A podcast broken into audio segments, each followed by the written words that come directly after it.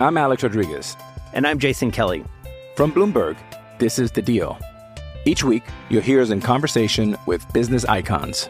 This show will explore deal making across sports, media, and entertainment. That is a harsh lesson in business. Sports is not And, as uh, simple you know, I- as bringing a bunch of big names together. I didn't want to do another stomp you out speech. It opened up so many more doors. The show is called The, The Deal. Listen to The Deal. Listen to The Deal on Spotify.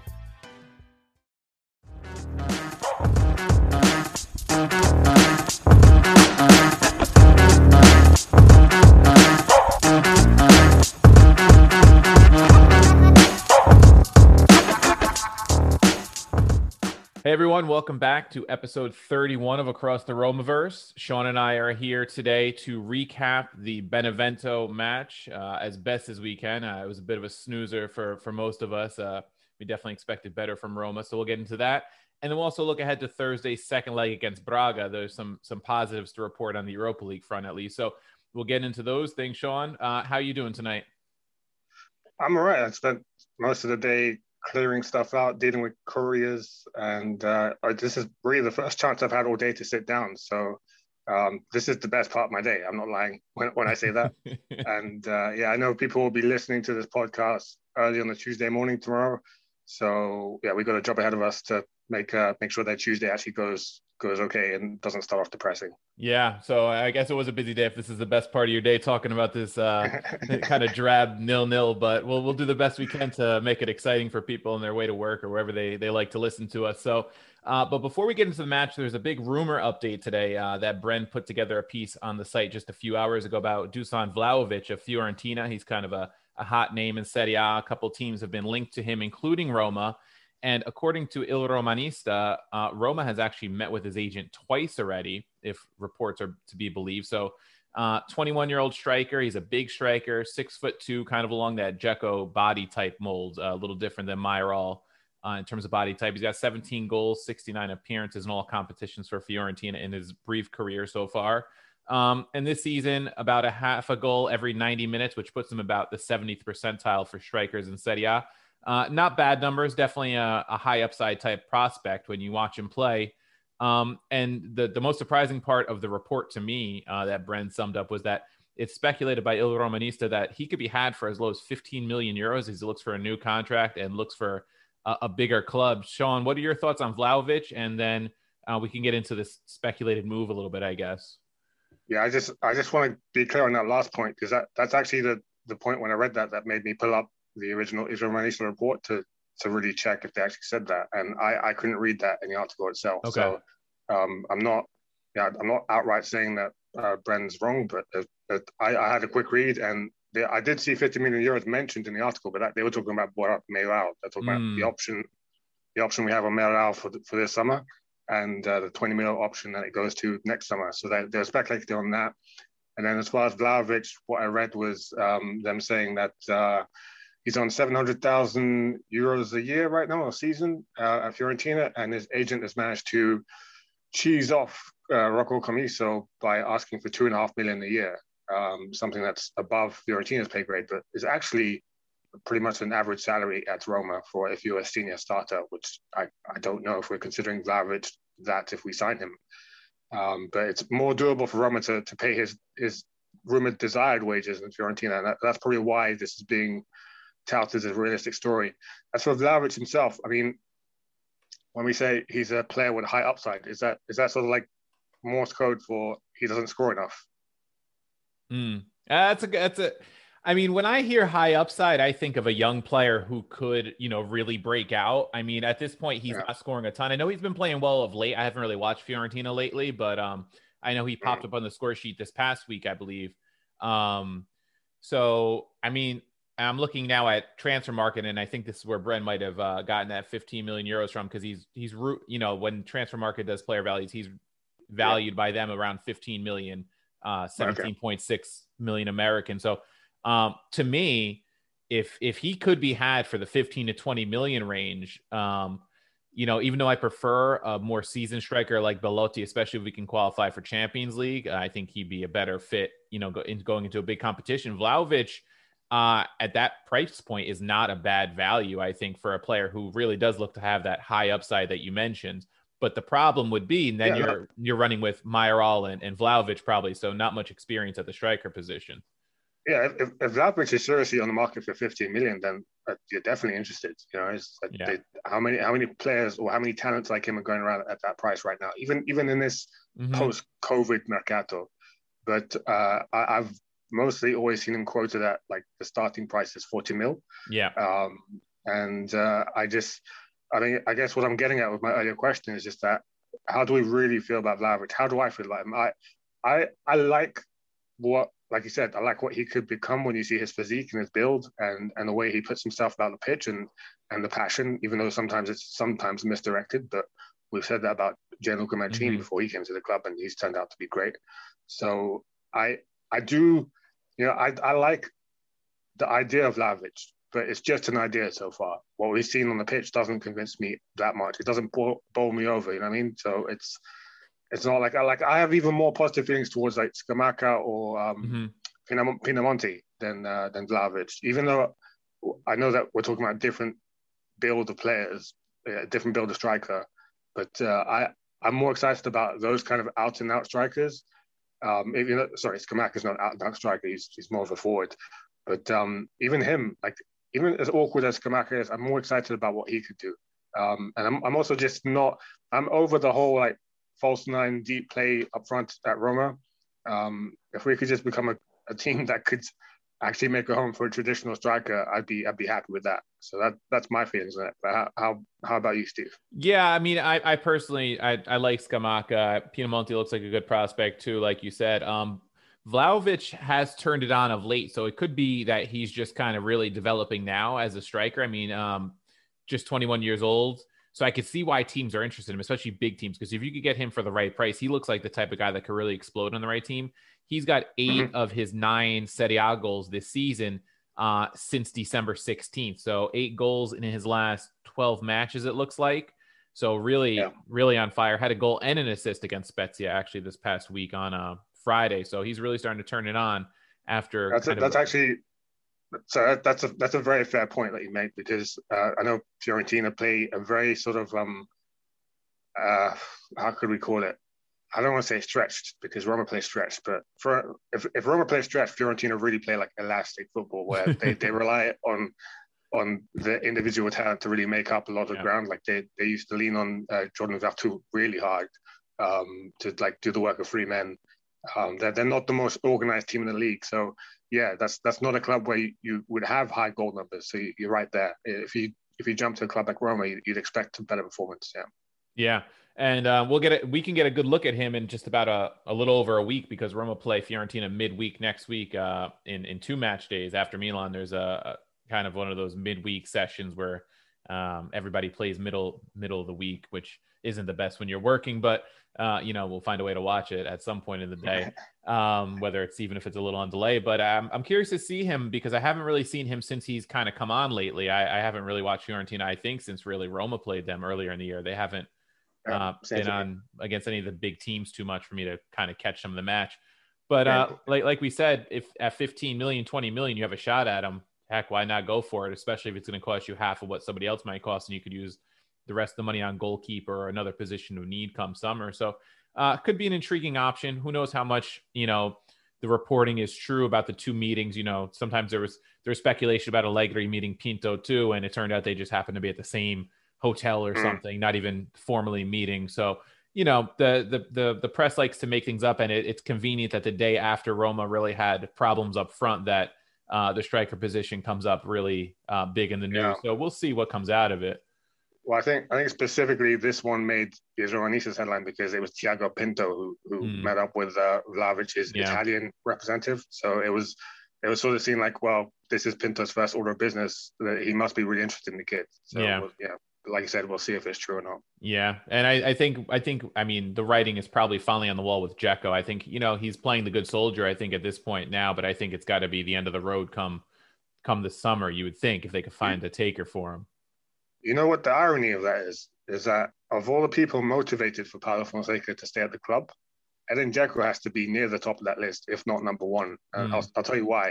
It's because we when we hired Di Francesco as coach, we made sure to clear out Francesco Totti before, so that the new coach wouldn't have that dilemma of getting rid of an icon.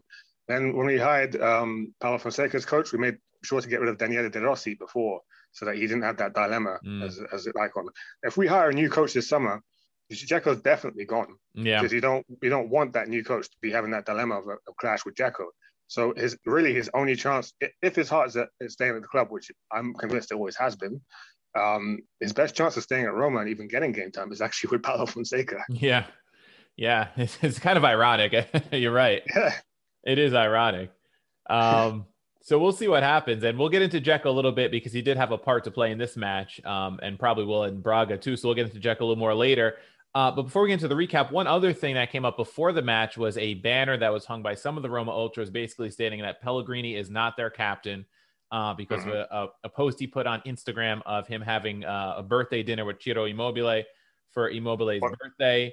Uh, what a crime! yeah, what a crime is right. To me, it's absurd because, you know, I like the the rivalry. I I have my best friend is a Lazio fan, you know, and you know, it, it's part of life. Steve, You're Steve, going. Steve re- resign from this podcast right now. Yeah. so you know uh, it's it's bound to happen that some of these players especially players that play in the same national team are going to be friendly together you know um I, so to Yeah, me I'm- it- I'm- it- it's I'm shocked Pellegrini cares about Ciro's feelings more than my own as a fan. He's never met him, even though Ciro meets up with him every every week. right I'm It- shocked. You know they're boys off the pitch and when they're when you see when they play with italy and they're in trainings you see certain players tend to be friends with each other and and those are two guys that are friends with each other. Them Belotti is usually you know even Belotti and Immobile oh they should like dislike each other because they have to battle for a spot on, on the national team starting 11 but seems like they're always together chatting it up when they're in training photos and things like that with italy. So i think Mhm. um you know the old school mentality of you have to hate somebody because they play for the other team has gone out the window and some people have a hard time accepting that um, you know, because I'm a big New York Yankees fan, and and nowadays, you know, you still hate to see the Yankees lose to the Red Sox, but the players are friends, most of them off the field. So I think that old school mentality is kind of going out the window with free agency and and the active transfer market in, in football. So I have no problem with it. It seems like you have no problem with it either, um, based on, No, on your, sarcasm I- about the whole thing. Yeah, I mean, sarcasm aside, I, if I'm being serious, I often wonder if this isn't just like I said it yesterday on the forum. If it isn't just like three or four fans at most that decide to get together and, and put up a banner, Mm-hmm. and then the papers think, oh, you know, what a pretty banner outside, you know, and that would Yep. make it for a good article and a nice picture. So that, that makes the news story. But why are the rest of us meant to care? Yeah. it's like they, they, they, I don't think that they represent the majority. Certainly don't speak for me. Um, apparently they they they speak for a part a section of the Curva Sud, so they are season ticket holders if if they are three or four they're, they're season ticket holders. And that their opinion counts for more than mine as far as the club goes because I, I haven't put money into the club in a long time unless you count like my my TV subscription all the way from a, from a different country so you know I, I'm not more important than their opinion. That, that's more important than mine but they, they don't speak for me. Um, Yeah. I, I, Steve, I, I know you buy kits so I'm I'm the least important fan of us of all three all three of us but yeah it's not it's not how I feel towards Pellegrini. I'm perfectly fine with him uh, meeting up with a, an Italy squad mate for his birthday. Um, it's nice to know that Lorenzo Pellegrini has basic social skills, and uh, you know, yeah. Enough said about that. So if you if you want a really good, um, maybe we'll get into it on a podcast sometime. But if you want a really good Roma Lazio story about uh, Roma player getting along with Lazio players, you should read up on Franco Cordova, who was the Roma captain during the 70s and a bit of a bad boy in his time. Really, the the Radja Nainggolan of his era. Um, he was he was carrying the Roma team for for ages, but then he, he fell out with the Roma president of the time, um, whose name is I've forgotten right now, but he fell out over being married to to the former president's daughter, and and the, the current Roma president at that time, for some reason, took it upon himself to really go to war with Cordova. So during a Derby della Capitale, the the just before like weeks before he knew he was getting transferred or, or was really edging for a transfer to Lazio, he was sort of like you know talking with Lazio players all throughout the game throughout that 90 minutes. This is Cordova. Um, it's a really good story, and uh, m- maybe we'll get into it later on. But Yeah, that'll make good uh good story time Yeah. before the derby or something. yeah, yeah. Oh man! So on that note, you know, well, everybody's off mad about Pellegrini having dinner with Immobile. We'll get into the recap to upset them even more. Um, so just going into this one, you know, Roma came into this match with a chance to close within three points of second place Milan, who had lost to Inter uh, in decisive fashion earlier in the day. Inter really took it to them. So, uh, you know, Roma could have pulled within three heading into the match against the Rossoneri next weekend. Um, and Benevento just was looking for a point clearly to help their survival campaign, as I think they're nine or 10 above the drop now. They're in pretty decent position for a newly promoted team.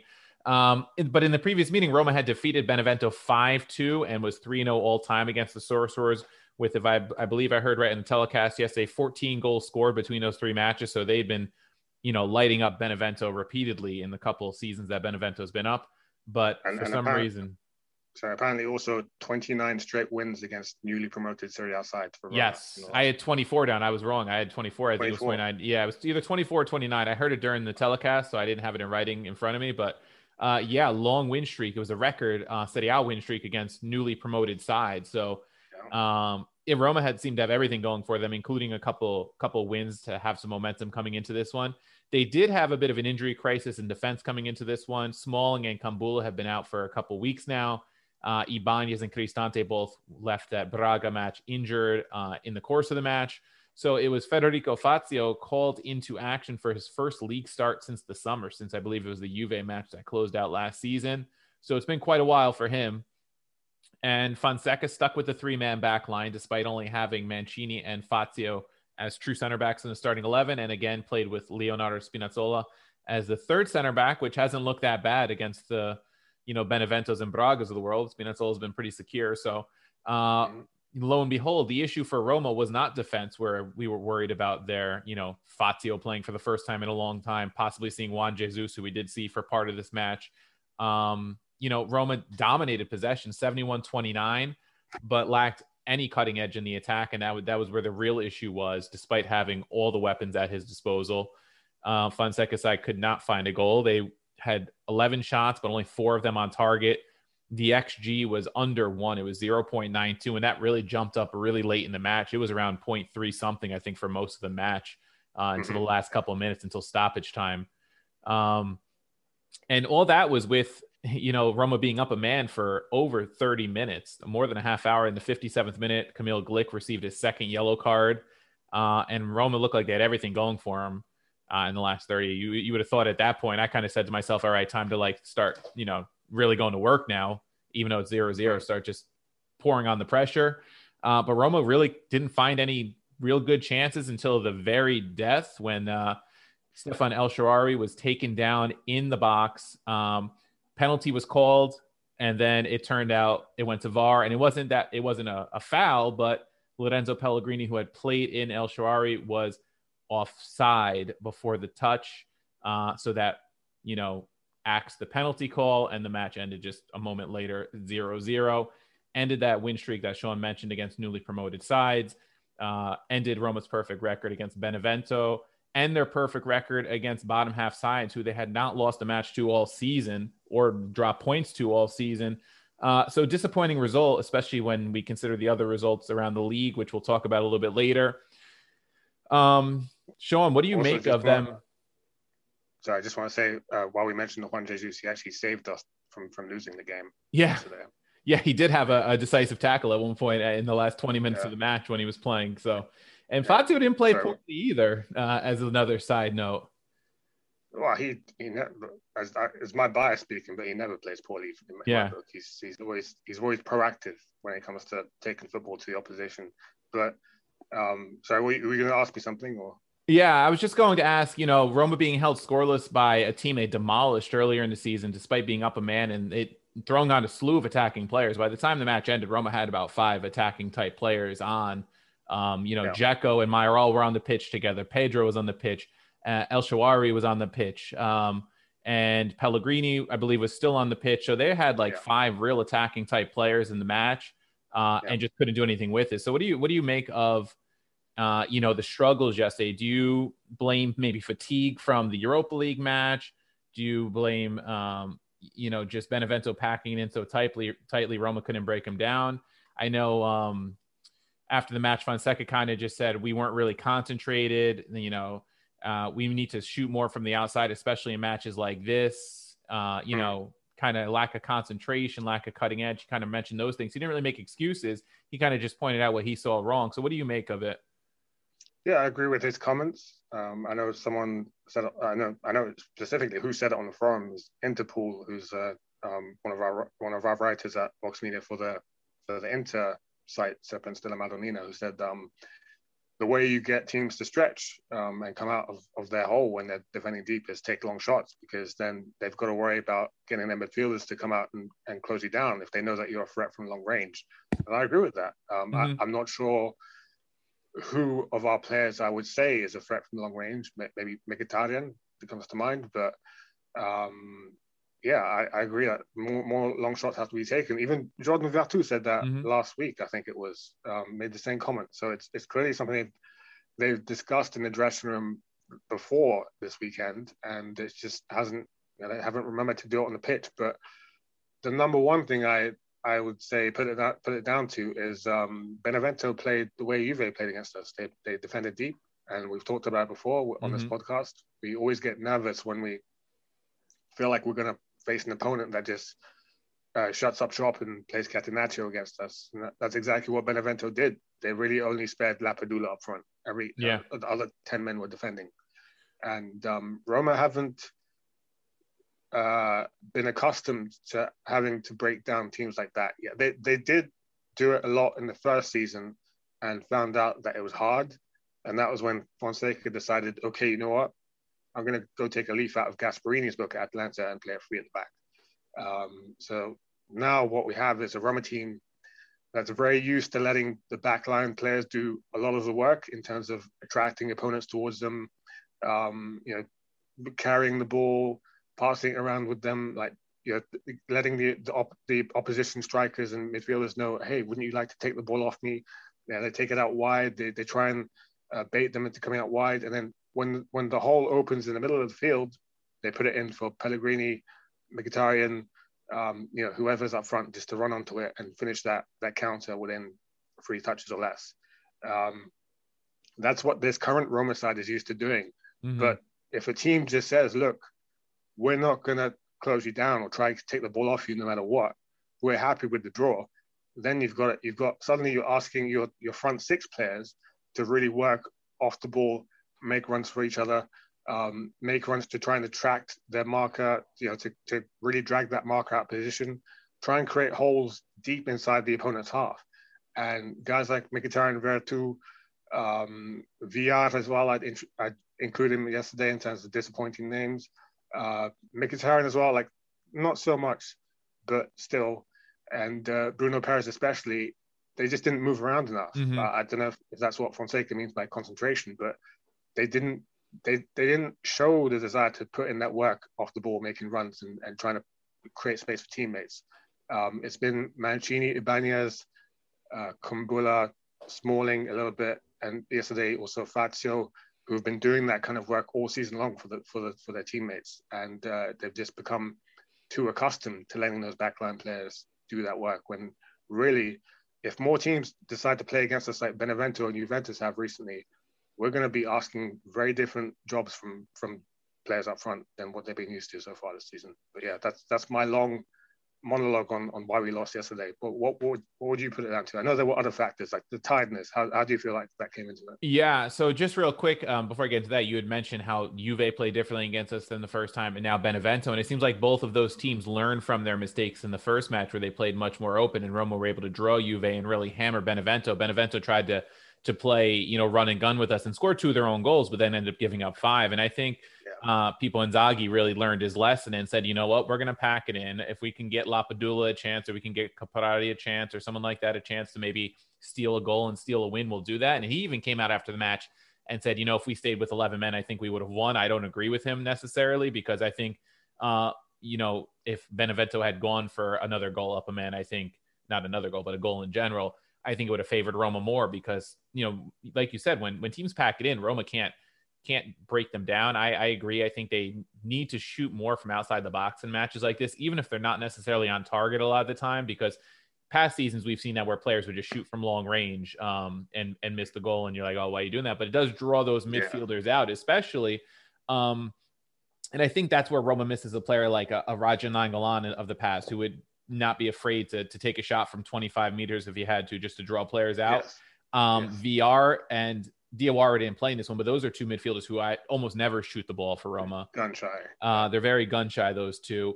Uh, yeah. Pellegrini will shoot occasionally, but he's been so good at making those runs in the box, like you said, that he's not really sitting out at the top of the box looking for shots anymore. He's kind of just looking for those runs. Um, and I think part of it has to do with a little bit of fatigue.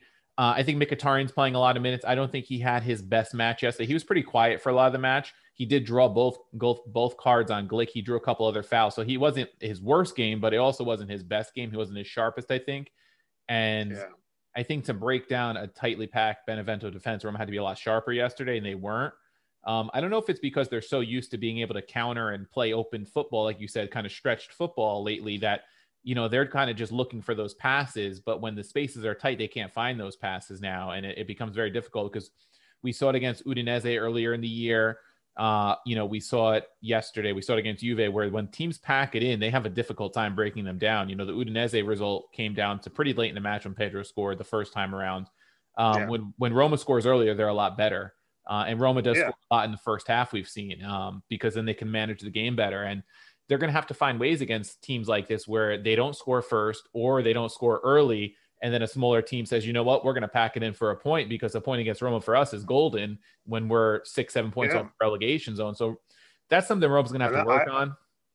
And to build on that, I, I, would even actually agree with Simone Inzaghi. I, I understand why he said that yesterday because, uh, like we said before, Juan Jesus saved uh, a mm. nil-nil for us yesterday at yeah. some point. So teams teams know, okay, if we pack it in, Roma will have difficulties, but they also know this is Roma side that makes individual errors at the back. You know, yes. that, that goal chance yesterday came from a, I think it was a Pellegrini giveaway. Um, so, you know, this Roma team has has trouble staying focused for 90 minutes. So yeah. we, we could even win this way, you know? I yeah. understand why Inzaghi said that yesterday. Yeah, we've seen plenty of times where those individual mistakes or those lapses have cost them in the games that they've lost, in the games that they've won. They, we've seen those individual errors. That's why Roma's given up quite a few goals at times because yeah. their their xG against is one of the best in the league. It's just those when teams get chances, they seem to capitalize. Um, yeah. What, so, what was Benevento's xG by the way? It was, like, I have it. Zero? It was like uh, it was pretty low. Let me see if I have it pulled up. I don't have it pulled up right now. I had it yesterday, but it was okay. It was. I was, um, I was imagining it was like zero point zero nine or something like that. It was. It was very low. Let me see. I ha- I think I have it on. Um, there's a great Twitter account, AS Roma Data, and they have all those kind of things after the match. Yeah, they had was that account? Yeah. Uh, 0.25. Okay, so that's yeah. like that's that's that's even less than having one click. Yeah, it was basically yeah. it jumped up around the uh 40th minute or so, uh, and even that chance that I guess Juan Jesus cut out because he cut it out kind of early in the play did not even affect the yeah, XG. It, didn't, yeah. jump up. Yeah, um, registered. Yeah funny because I was I was mentioning Roma's jumped up so late. They were they were under half a goal up until the 90th minute, and it jumped up on that non penalty call when uh, Pellegrini ended up being offside right around yeah, there. It, was it jumped up big. It was a chaotic finish, and yeah. I'll be honest, like that that's probably what made it a bit more of a kick in the teeth by the end of mm-hmm. the final whistle because I, I, actually started to believe at the end. I was like, okay, yes. we we actually see a determined Roma side, and they might actually just pull this out, and we'll be happy with it. That'll be one nil win. Yeah, I, I, yeah, I never lost hope that they would score a goal because it was Benevento. They were up a man, but it was just uh, it was frustrating to say the least. And then I got excited for the penalty, and you know because we wanted to get the win, but then you know VAR intervened, and it was the right call. He was Pellegrini was clearly offside, and uh, it was a disappointing finish. So one thing we did see together that might have excited some people when it happened, uh, it intrigued me when it happened because it was the first time we've really seen it this year, is that Dzeko and Mayoral were put on the pitch together uh, so, you know, I want to get into your thoughts. Before we get into your thoughts, I have some stats pulled up again from AS Roma data. They actually did a breakdown of Mayoral stats in the 58 minutes uh, when he was playing as like the lone striker and the 32 minutes after Dzeko entered. So, uh, in the 58 minutes that Mayoral was playing the striker position, he had 16 touches, which is one every 3.6 minutes. Uh, he made 12 pass, passes, attempted one dribble, and had two shots blocked after Dzeko entered. Those 32 minutes, he only had five touches, which is one every 6.4 minutes, uh, and five passes, no dribbles, no shots. Um, and in that same time, Dzeko had 11 um, touches, seven passes, five aerial duels, one out of eight, one shot on goal, and one um, big chance created. So uh, it was intriguing to say the least to see them play together. But it looks like once Dzeko entered the fray, Mayoral really kind of became a, a, more of a spectator than a protagonist. What What are your thoughts on that pairing, John? I, I don't think that's a bad thing. I know that the numbers make it sound bad, but uh, maybe uh, I'm just going by eye test here. But before Dzeko came on, I thought I felt Mayoral was invisible. Mm-hmm. Um, I, I, know that he he actually came to life on one chance inside the box where it looked like he was gonna he was gonna be like one of those um Icardi type games where he just pops up one chance and bang goal. But unfortunately, the defender managed to block it at the very last minute. Um, but it looked like a really well taken shot. It came off his foot, and I thought, okay, uh, here we go. But uh, he, he, was a ghost before Dzeko came on. Um, so even if his numbers went down afterwards, um, I totally understand why Dzeko came on because mm-hmm. Um, he, he, needed that that character to come into the hole in the like the AMC position, which Dzeko often plays, even if even if it's unofficial, um, and just and just like really just by his sheer force of presence, just tell Pellegrini and Mkhitaryan, look, you, you guys got to drop deeper, and you really got to start making runs um, from deep, for, you know, to try and make their midfielders worry about you and make them come out more, you know. Um, and okay, Roma didn't play it to Dzeko's feet; they played it more to his head, and that didn't really work out too well. But it was the right move to make for me. Mm-hmm. Um, you know, I, I when I, before when I was looking forward to Dzeko Mayoral playing together, I was looking forward to it because I felt like they could complement each other. But this I felt was just Dzeko coming on because of concerns elsewhere in the team, not really for Mayoral, even though Mayoral was not having a good time for it anyway before he came on. So it didn't really affect Mayoral's performance in my in my view. It was more about getting the rest of the team to wake up. Yeah, I thought it was the right move to bring Dzeko on when they did. Um, and, and like you said, I, I don't think it was uh, a knock on Mayoral as much as getting the rest of the team fired up. I want to compliment Dzeko because I think he's he's playing with the right attitude at least for a guy who went through mm-hmm. what we, he was his, uh, reported to have gone through a Fonseca back in January. It seems like he has gotten that past him, and he played like I don't want to say a captain yesterday because he's no longer the captain, but he put in a performance uh, that other players could look to and kind of try to play off of, which was a good thing to see because Roma's going to need both strikers, especially if they manage to progress in the Europa League. So uh, I'm happy to see that from Dzeko. I wouldn't mind seeing this occasionally when Roma do need a goal. I think part of me thinks Mayoral could play off Dzeko in, in some ways that uh, Lautaro p- plays off of uh, Lukaku a little bit. Dzeko not, is nowhere near as explosive as Lukaku at this point in his career, so it's a little bit different. But um, when is kind of isolated up there, it could be a, a, a, chance to get him running off another player, off of a, a strike, a hold up type striker. So it could be something we yeah. see going forward. I mean, I don't think it's um, out of the realm of possibility. I think, uh, you know, yes, it was just a bad day all around for Roma. But on a positive note, it was the third straight clean sheet for Pau Lopez in all competitions after um, last weekend's win um, against Udinese and then the Braga win midweek. And then yesterday, so it's three straight clean sheets for Pau Lopez. And the first time uh, I heard during the telecast that Roma's had back to back league clean sheets under Fonseca, uh, despite a, a, makeshift back line. So, in that respect, we did have some positives. Um, mm-hmm. I know Lopez wasn't too busy, but are you starting to feel a little more comfortable with Lopez? Yeah, uh, you know, everything we said about him, everything I've said about him, I, he's surprised me once again. It's the first time I felt safe with Pau Lopez at the back. Um, I, I, yesterday, I literally there was a point in the match where I was like, you know what? Like it's like Lopez collected the ball, I thought, you know what? I'm, I'm really not worried about anything that happens at the back today. And it was because of Pau Lopez. It wasn't because of Benevento. Mm-hmm. Um, he, you know, he, he played sweeper keeper. Um, he made sure that our play didn't die at the back. You know, like if he had to be the 11th man out on the pitch and keep the ball moving fast, he did it. He came out when he had to. Um, he just kept play going, and and you know he he did everything right. Like like I said, he, he didn't have much to do as an actual keeper, but he was he was alive. He wasn't. It mm-hmm. wasn't like it wasn't. It wasn't like it was just a fixture in the game. He was alive and he was part of the team, and that was good to see. So I was surprised by that. What yeah, uh, yeah. I think he's established himself at this point as as the starter going forward. Um, you know, he's starting to build some confidence. I'm hoping that these clean sheets, and even if uh, he's not getting a lot of action, do build some confidence in him. And he made those comments last week where he said he's starting to feel more like the beginning of last season when he looked like a good purchase at, initially. Yeah. Um, so uh, hopefully for you know for Roma and for him, he he continues to build up this confidence and maybe starts to become the keeper Roma thought they were getting when they got him last year, someone who could play the ball Yeah. from the back and and can make the saves he's supposed to make. Because if he makes the saves he's supposed to make, Roma will have a good chance of winning most matches.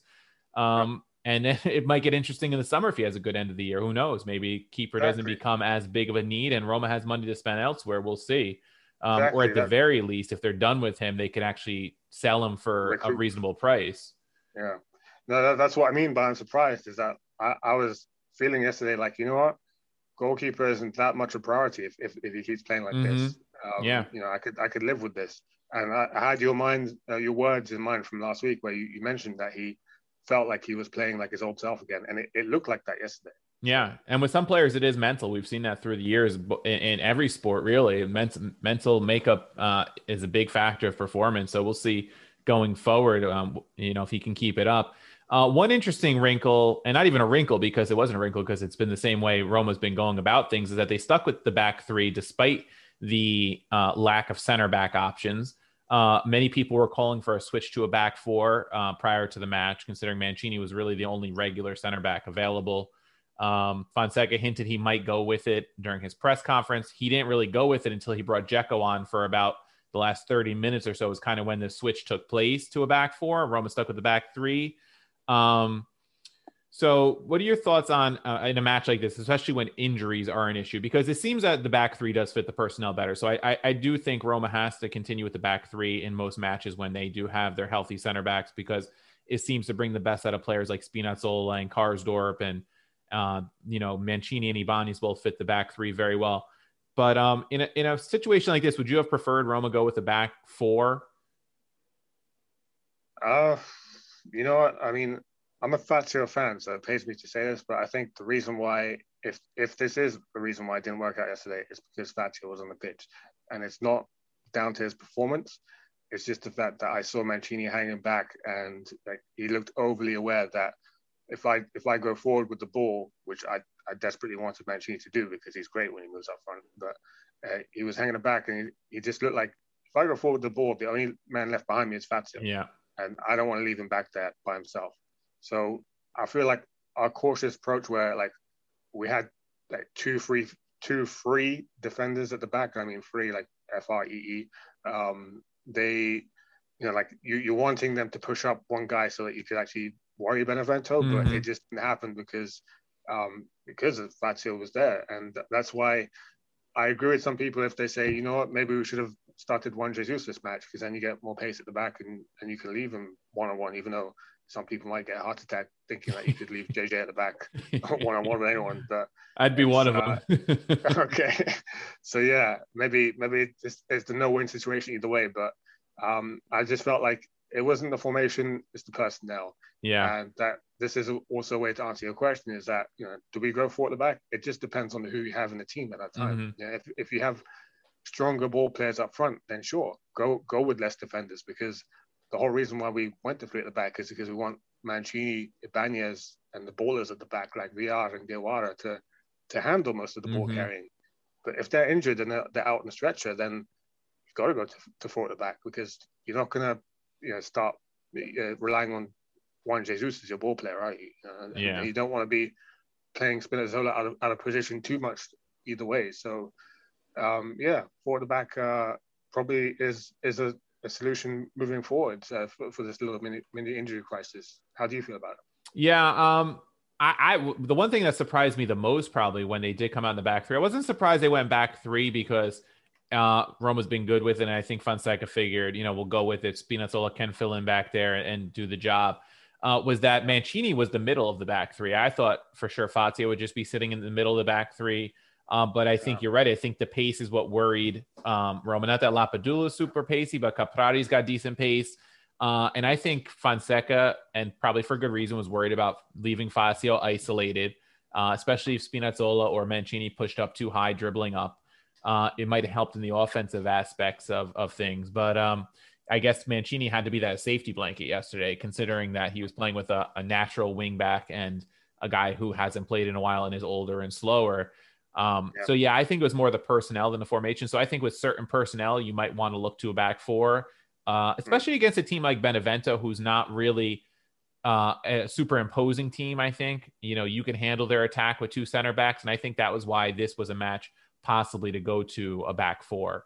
Um, yeah, and I, I think that's why people were looking at it because then you know you might lose a defender, but then you know Spinazzola plays left back, Karsdorp plays right back, and you can put uh, Diawara into the midfield uh, as like a third midfielder, and he can play a little more defensively. And then you give Villar and Veretout a little more free reign or something like that. Is the way I kind of looked at it. But um, I don't know. if Fonseca. Yeah, I guess that that sort of answers my, the question I was just going to ask you, which is okay. So if you go forward at the back, who exactly are you asking to unlock the game up front? Because I think you're putting more emphasis on the people further forward to, yeah. to really do that work, that creativity work. So Diawara is definitely one answer because some people love the fact, well, I'm one of them. Uh, they love uh, how he can pass the ball side to side very, very fast in a mm-hmm. way that you know, make, makes the, the, opponent run and get tied out. But um, who else? Because the only problem I have with us having this conversation is that I personally I put the responsibility on the front six yesterday for why we drew nil nil. Yeah, so no, I agree hundred percent. Yeah. So who, whose performance changes up front if we go for the back? Yeah, and that's the problem because pretty much every attacker we had on the bench outside of Carlos Perez, who uh, is kind of an afterthought now, and Javier Pastore, who hasn't played basically all season, were the only attacking type players left on the bench. So, you know, when you throw on Pedro and you throw on El Shaarawy and, you know, you already have Pellegrini in the pitch and Mkhitaryan on the pitch for a large part portions of the match, and you have um, you know, onto the pitch. It, it has to come down to those guys. The only player you really lacked moving forward who really does a lot of the attacking was Spinazzola for much of the match because he was mm-hmm. uh, the third center back. But even at times he did push forward and he overlapped with Bruno Peres. So you can't say he was completely stuck in the back for the match. So uh, I, I put it down to the attack yesterday, just being, you know, out of ideas and not being able to break down uh, a, a, pesky Benevento side with their runs, but they have to be better in a match like this. And it, it's it's funny we have to have a conversation like this because Roma's been so good against these bottom sides all year, and we've been yeah. waiting for a season like this for so long, and, and they and finally fall flat one. Yeah, now we're trying to find problems with the one poor, poor performance they've had against like a bottom ten side. Uh, I I just think it's partially too just hitting Benevento at the wrong time with the injuries with the Europa League, you know, smack yeah. in the middle two Europa League matches. I think that was more the issue with a lot of the attacking problems too. I I agree with you because I tell you what, if if Chris Smalling is fit today and he plays instead of Fazio, mm-hmm. we don't have this conversation. Yeah, Mancini gets up front and we have one more player up front, and we probably unlock the game that way. Yeah, yeah. I, I, think even with Spinazzola playing as the left center back, I think him and Mancini have so much more free reign with a Smalling back there that I think uh, you know they would have had much less problems breaking him down. Yeah. Um, you know, um, and then the only other thing, this kind of continues a, a, run of form where Roma's been much better at the Olimpico, unbeaten at the Olimpico, still in the league. Um, you know, except for I think that Sassuolo draw and the Inter draw, they've been uh, pretty much perfect at home. It's at on the road where they kind of drop points, so it'll be uh, you know an interesting thing to see going forward. I know Fonseca mentioned recently that most of their big matches going forward are at home, uh, which he yeah kind of hopes will play into Roma's hands, and we hope so too, because the first one will be next week against Milan, which we'll take a quick mention soon. But uh, speaking of Milan and the table, you know, uh, Juve did win just uh, a couple hours ago here on Monday, so they have now leapfrogged Roma back into third because of Roma's drop points. Um, and yesterday, Atalanta won and Lazio won this weekend. So Roma is now only a point up on those teams. They're four points up on Napoli because Napoli did lose to Atalanta. Uh, and then in front of Roma, where this loss kind of hurts the most, even though Juve did did jump Roma, I think the thing that hurts the most is that we could have been within three points of Milan um, heading into next week's matchup, and now we're five back. So you know we could still make up ground. It would be a big head to head win, but can't can't draw level with them and move up the table. So, do you think Roma will regret dropping these two points in the end, or you think we'll just kind of look back and it was just like a little blip on the you know season and well, we move past I think, it? I hope it's the latter. I, I think what it does do is uh, now they have to win those big games. It's not like oh we if we did it'd be a nice bonus, but we will you know we'll we'll be in the we'll be in the top four discussion regardless because of our mm-hmm. invincible form um, that invincible form is gone. And I know that some people um, they they calculated that somehow like Roma have to win like at least four. No, they'll, they'll, they said Roma will be all right if you win forty percent of your matches against your big rivals. Like someone actually crunched the numbers, and found out you'll get in the top four if you do that for the rest of the season. But now that that number has had to had to budge, so now you have to win at least half of your games against your remaining big rivals because you've drawn it home to Benevento. So yeah. sorry, away away to Benevento. So um, yeah, that that's what it's done. Um, I, I, don't know if they'll end up living to regret it, but it's in the in the near term, in the immediate future, it means you have to win next week at next weekend at the Olimpico. yeah, yeah, for sure. Um, you know, it, the past couple weeks, I, have been writing the match previews for the rest of the league, and you know, the past couple weeks, I've been able to talk about head-to-heads between our direct rivals, where Roma will have an opportunity, no matter what, to make up points on at least two teams, maybe three teams, possibly four if they draw. You know, you get a mm-hmm. surprise mm-hmm. result like the Spezia Milan match. Uh, but now going into next week, none of the other teams that we're really competing with have a big time opponent coming up. Um, hmm. You know, so now it's really Roma Milan is the the marquee matchup, and if Roma loses that and everybody else wins, then Roma can be in big trouble in the the race for the top four because you probably have um, Lazio and Atalanta pull even, and then you might have Napoli a point behind, and then you're you then you're in a whole mess, and then maybe Milan and, and Juve are out of reach, and then you're really in a dogfight for fourth place. So things are going to be interesting on a week to week basis, and, and Roma's going to take advantage. It was a great weekend for Atalanta this weekend. Yes. If, if you're an Atalanta fan, you're you're absolutely chuffed to bits. You're smiling yeah. today ear to ear because the results couldn't have gone better. Yeah, between Roma dropping those points and uh, um, you know, Milan dropping points, and I, I actually made a mistake. I, I think Rome was actually one point up on Lazio and Atalanta now, not three. I think I said three. It's one. So one, yeah. it's uh yeah, a big weekend for Atalanta. They beat Napoli head to head, so big weekend for them. Um, we're going to take a quick commercial break, and then we'll get into the Europa League. I'm Alex Rodriguez, and I'm Jason Kelly from Bloomberg. This is the Deal.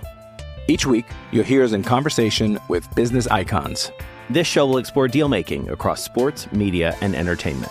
That is a harsh lesson in business. Sports is and, not uh, as simple you know, as bringing a bunch of big names together. I didn't want to do another stomp you out speech. It opened so, up so many more doors. The show is called The, the deal. deal. Listen to the deal. Listen to the deal on Spotify.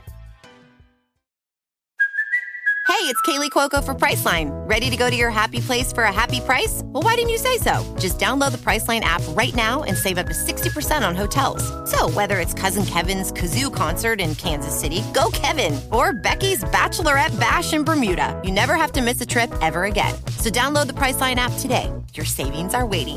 Go to your happy place for a happy price. Go to your happy price, Priceline.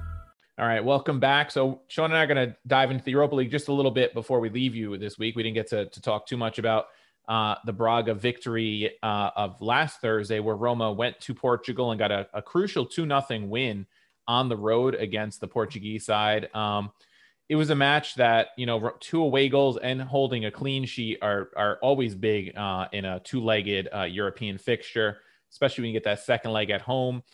Uh, in some ways, it was actually a probably a disappointing, in my opinion, two nothing. When I thought Roma should have won three, four, or five nothing, especially considering they went up a man in the match. Um, so to only get two goals to me was disappointing. I felt like they needed a third. Um, but you know, you take a two nothing win because it's like I mentioned, two away goals. So not the end of the world, but um, you know, we hope it doesn't come back to bite Roma. Only getting those two. So, what were your thoughts on the match? Because we didn't get to talk about the match uh, prior to today. No, we didn't. And uh, yeah, I, I, I really enjoyed Bren's um, preview piece on Braga. I, I, felt like I learned a lot from from that uh, little scouting job he did, and that was a really good piece. I enjoyed it.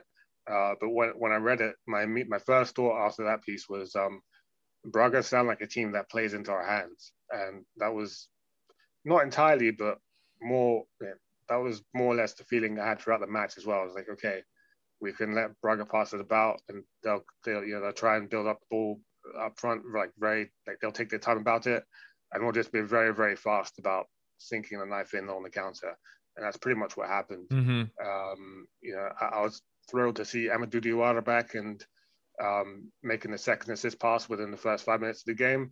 Um, so you know, my, my boy Diawara's always put himself on the map when he can. And um, the only really like downside, apart from yeah, the fact that it, it felt like it should have been a 3 0 result. That that would have felt more right to me than 2 0, mm. uh, given the performance on the day.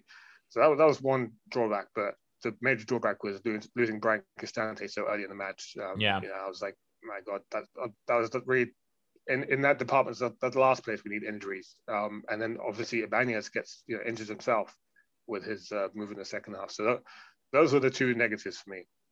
Yeah, definitely the two negatives. Uh, the injuries, you you know, we talked about how it affected this match uh, against Benevento that just passed. It could affect the next match against Braga too on Thursday. Um, and, and like and Milan and Milan too for sure. Um, because we don't know exactly when those guys are going to be back. There was a little good news um, to come out of the the injury front, though. I'll mention as we look ahead to Ben um, Braga first and then Milan. So Jacopo Aliprandi, who writes for I believe Corriere dello Sport, tweeted today that um, Cristante has a an, a great chance of re-entering against Braga. He uh, possibilità, so that's that's positive. So we might at least get Cristante back for Braga. Uh, in terms of the, some of the other injuries, he also said a great chance for Kumbulla at least to return against uh, Milan, no sooner than Milan, and then they're also trying to get back uh, Chris Smalling for Milan, but it's a you know a developing situation, so to speak. So we're not sure yeah. about Cristante. We're not so sure about, I mean, not rather uh, Smalling or Kumbulla, but it sounds like Cristante with a great chance to return against Braga um, should be back at least for Milan. But, you know, he's not necessarily the guy you might want against Zlatan Ibrahimovic either. You know, he's more the guy you, you'd, you'd want back for Braga and hopefully get Smalling back for the uh, Milan match. But at least there's some maybe, positives on that front. Maybe you would, though, because I mean, I suppose Smalling is the best option, but Cristante I, am convinced that the original reason why Fonseca moved him back was because he needed more aerial presence in mm, defense. True. So Cristante versus Ibra in the air could be interesting, but uh, if Ibra makes it a ground game, then yeah, okay, yeah, it's yeah, different conversation. Yeah. Um, we'll see what's what comes out of the Smalling. I know the original projection was Milan. It seems like they're still working real hard to get him ready for that. Um, and there was no mention of Ibanez, which is kind of the the more worrying part because we don't know really what's going on with him. I, I read Ibanez yesterday. It wasn't from Jacopo Aliprandi, but it was uh, on Siamo, Siamo la Roma. Um, I don't know who the source was, but I, I read he was high risk for Milan. So mm-hmm. it really didn't sound like he was being uh, thought of as in contention for starting yeah. that game. yeah, that's that's rough too because then Fiorentina is a quick turnaround after that. So you might be looking at Ibanez missing another three matches or so then.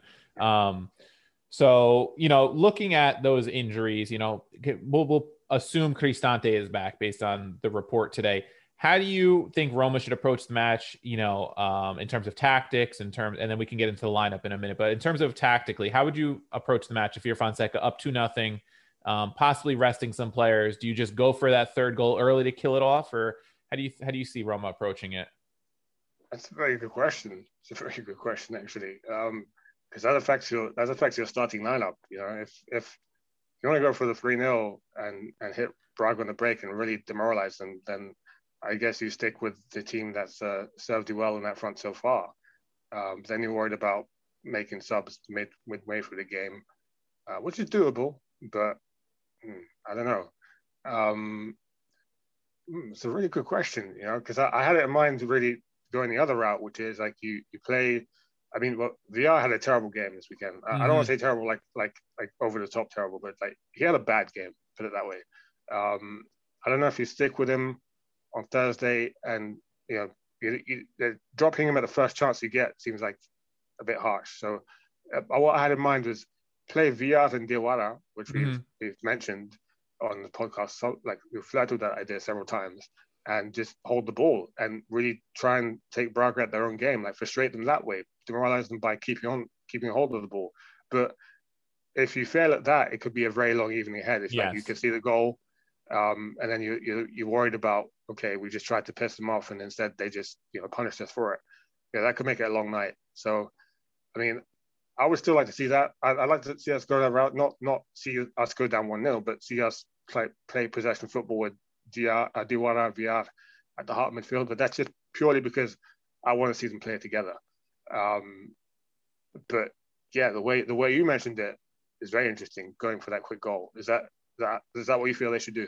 You know, the normal Italian mentality seems to be, you know, you're up to nothing, defend that lead, play that possession based football, like like you said. And I I would almost play those two together almost because Veretout I feel like could use a rest um, yeah. in the midfield, and that's why I would play Diawara and Villar because Villar had almost the whole um, first leg off. I think he ended up coming in in the 52nd minute, so he had a little more than half the match off. He's got young legs, so uh, I'd rather get v- uh, Veretout off the pitch because he played the whole match against Braga the first time, played a bunch of minutes this weekend. I want him rested for Milan because they're going to need those legs in the midfield against Kessié and those guys.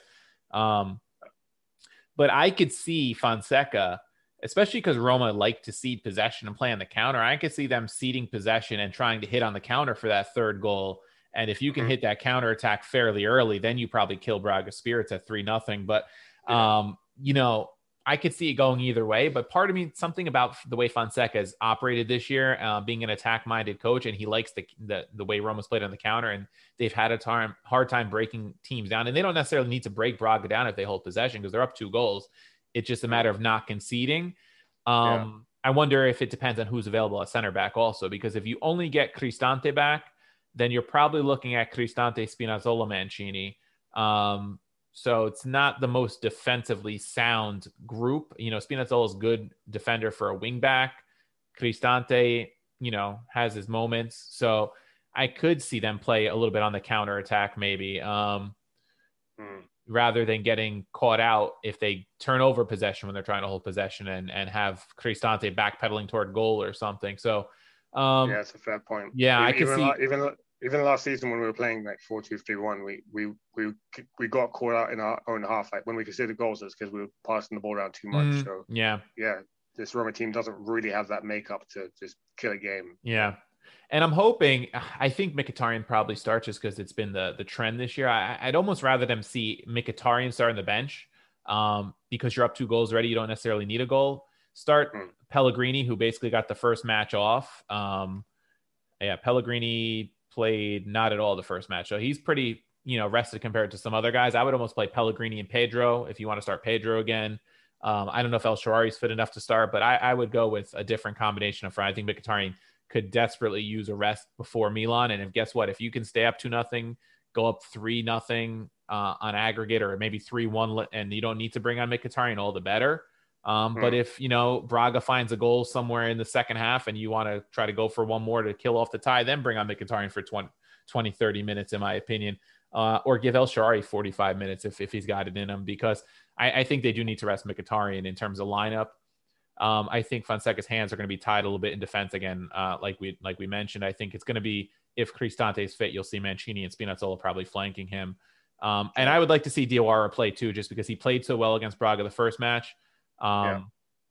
If Fonseca doesn't play comfortable with him in Villar playing that possession based football, then play him and, and Veretout or him and Pellegrini together um, and play a different combination up front if you have to. But I would get him on the pitch after such a strong performance and build his confidence a bit because uh, if we advance in the Europa League and then we have this Wednesday match against Fiorentina, it's going to be a busy uh, couple weeks again. Uh, you know, playing two matches every week for you know three of the next four weeks or so, probably. So I think you need him too uh, to be a part yeah. of it.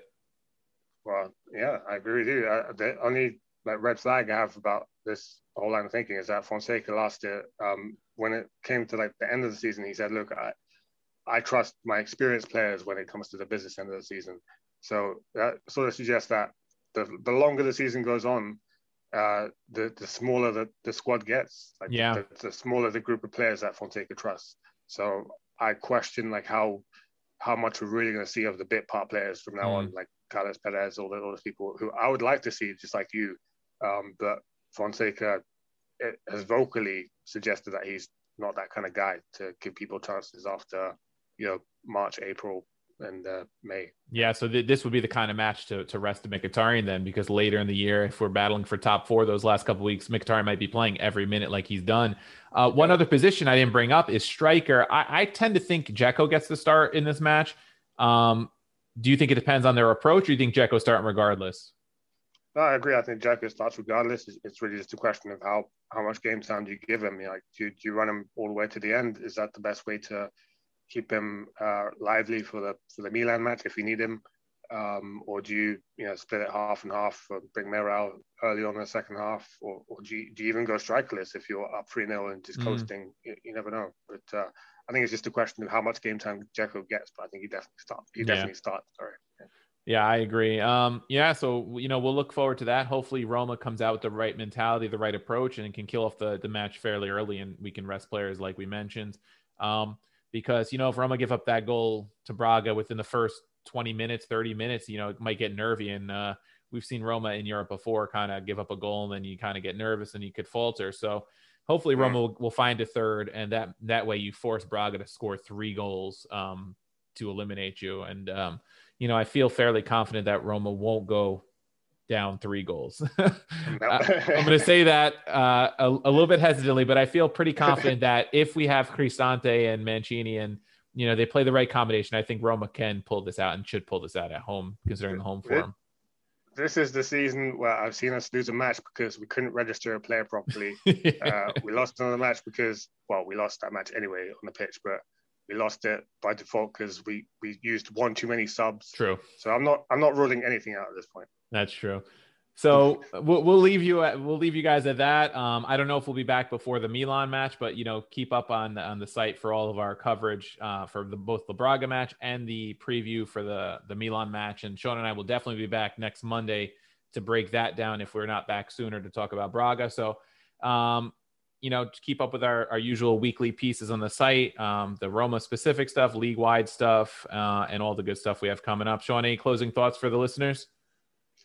Um, I just hope that Lorenzo Pellegrini can save his Roma career from this disaster of a weekend where he's met up with Ciro Immobile. It's, it's, yeah. You know, I I just hope he's not transfer listed. Really, like save, save Pellegrini, everyone. Yeah. Yeah, you know, strip him of the armband two weeks after he got it. Why not? Right? All right, everyone. We'll talk to you guys soon. Thanks for joining.